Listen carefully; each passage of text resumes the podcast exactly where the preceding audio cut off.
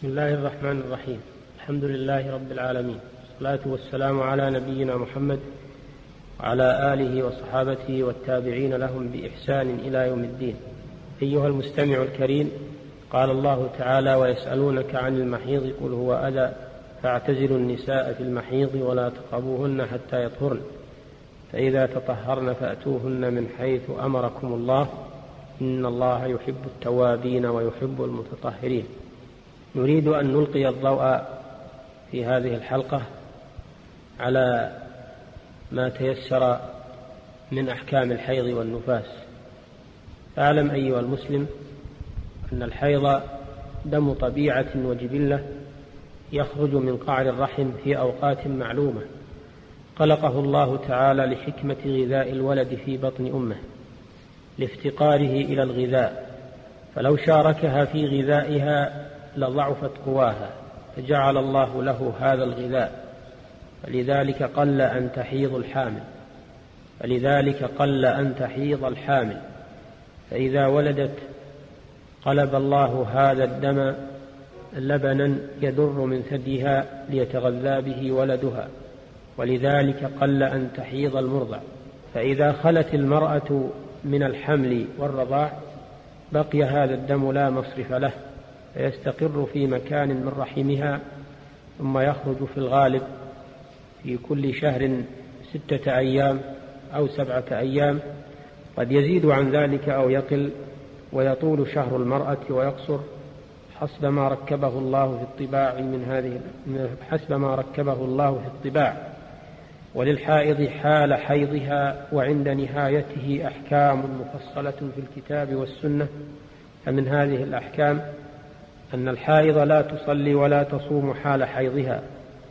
قال عليه الصلاة والسلام لفاطمة بنت أبي حبيش إذا أقبلت الحيضة فدع الصلاة فلو صامت الحائض وصلت حال حيضها لم يصح لها صوم ولا صلاة لأن النبي صلى الله عليه وسلم نهاها عن ذلك والنهي يقتضي عدم الصحة بل تكون بذلك عاصية لله ولرسوله. فإذا طهرت من حيضها فإنها تقضي الصوم دون الصلاة بإجماع أهل العلم. قالت عائشة رضي الله عنها كنا نحيض على عهد رسول الله صلى الله عليه وسلم فكنا نؤمر بقضاء الصوم ولا نؤمر بقضاء الصلاة متفق عليه. ومن أحكام الحائض أنها لا يجوز لها أن تطوف بالبيت ولا تقرأ القرآن. ولا تجلس في المسجد ويحرم على زوجها وطئها في الفرج حتى ينقطع حيضها وتغتسل. قال الله سبحانه وتعالى ويسألونك عن المحيض قل هو أذى فاعتزلوا النساء في المحيض ولا تقربوهن حتى يطهرن فإذا تطهرن فأتوهن من حيث أمركم الله. ومعنى الاعتزال ترك الوطء وقال النبي صلى الله عليه وسلم اصنعوا كل شيء إلا النكاح. رواه الجماعة إلا البخاري وفي لفظ إلا الجماع. ويجوز لزوج الحائض أن يستمتع منها بغير الجماع في الفرج كالقبلة واللمس ونحو ذلك. ولا يجوز له ولا يجوز له أن يطلقها وهي حائض. قال تعالى يا أيها النبي إذا طلقتم النساء فطلقوهن لعدتهن أي طاهرات من غير جماع. قد أمر النبي صلى الله عليه وسلم من طلق امرأته وهي حائض أن يراجعها ثم يطلقها حال طهرها إن أراد. والطهر هو انقطاع الدم فإذا انقطع دمها فقد طهرت وانتهت فترة حيضها فيجب عليها الاغتسال ثم تزاول بعد الاغتسال ما منعت منه بسبب الحيض. وإن رأت بعد الطهر كدرة أو صفرة لم تلتفت إليها. لقول أم عطية رضي الله عنها كنا لا نعد الصفرة والكدرة بعد الطهر شيئا رواه أبو داود وغيره. وله حكم الرفع لأنه تقرير منه صلى الله عليه وسلم.